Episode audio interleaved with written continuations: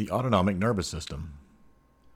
The brain has better things to do than worry about contracting the smooth muscles of the large intestine just in time for that 9 a.m. bowel movement.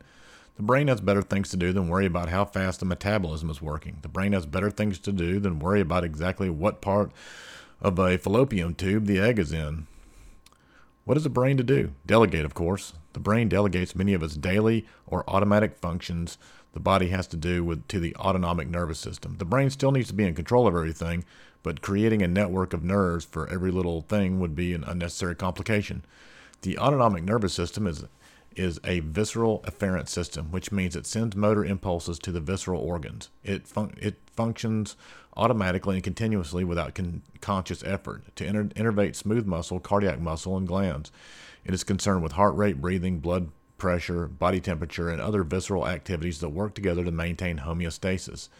The autonomic nervous system has two parts the sympathetic division and the parasympathetic division. Many visceral organs are supplied with fi- fibers from both divisions. In this case, one stimulates and the other inhibits. The antagonistic functional relationship serves as a balance to help maintain homeostasis. Right now problems.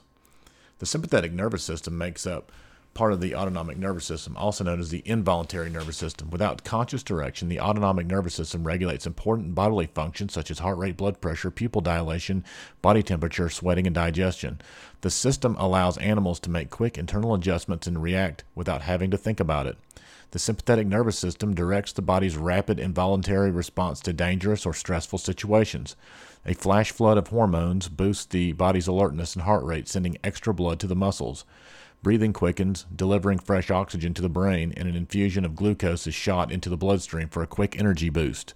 This response occurs so quickly that people often don't realize it's taken place. For instance, a person may jump from the path of a falling tree before they fully register that it's toppling toward them. The control of heart rate and blood flow is essential even for mundane tasks such as standing up. People who suffer from orthostatic intolerance can experience chronic lightheadedness and fainting from simple act of getting into an upright posture called orthostasis. The autonomic nervous system controls the necessary changes to the vasculature and heart rate when we engage in orthostasis. In particular, the parasympathetic system is responsible for the signals that allow vasodilation, the relaxing of the muscles around the lining of blood vessels of the cerebral arteries. Improper signaling of the parasympathetic nervous system can cause a loss of consciousness due to inadequate blood flow to the brain.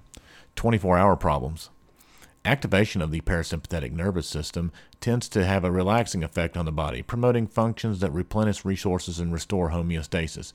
It is therefore some, sometimes referred to as the rest and digest system. The parasympathetic nervous system predominates during calm times when it is safe to devote resources to basic housekeeping functions without a threat of attack or harm. The parasympathetic nervous system can be activated by various parts of the brain, including the hypothalamus. Preganglionic neurons in the bloodstream and the sacral part of the spinal cord first send their axons out to the ganglia, clusters of neuronal cell bodies in the peripheral nervous system.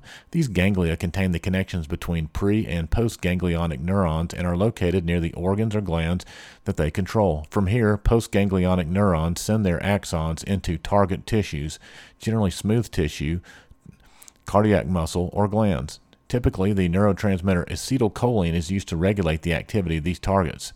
Activation of the parasympathetic nervous system causes a variety of effects on the body. It lowers heart rate and causes the pupil to constrict, restoring the body to a more relaxed state. It also stimulates digestion and excretion. For example, by promoting salivation, peristaltic contractions in the stomach and intestines, and contraction in the bladder to expel urine. It helps rebuild energy stores by causing the pancreas to secrete more insulin. Finally, it even promotes reproduction by increasing blood flow to the genitals.